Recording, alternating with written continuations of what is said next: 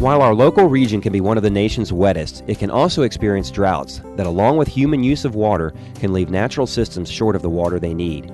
Green buildings save water through better technology and design. This is the Eco Minute, and I'm Christian Wagley. The biggest water user in most homes isn't actually inside the home at all, it's the landscape. So, to save water, many homeowners and businesses are reducing or eliminating their lawn, the biggest water hog of all, and replacing it with shrubs, grasses, and wildflowers. Additionally, homes located in more compact communities have less landscaping around individual homes, instead, landscaping common areas where residents gather and specifying common maintenance that makes it easier for water saving methods to be followed. Inside the home, the toilet is usually the biggest water user, and toilets are available now that flush well with less water than the federally mandated 1.6 gallons per flush.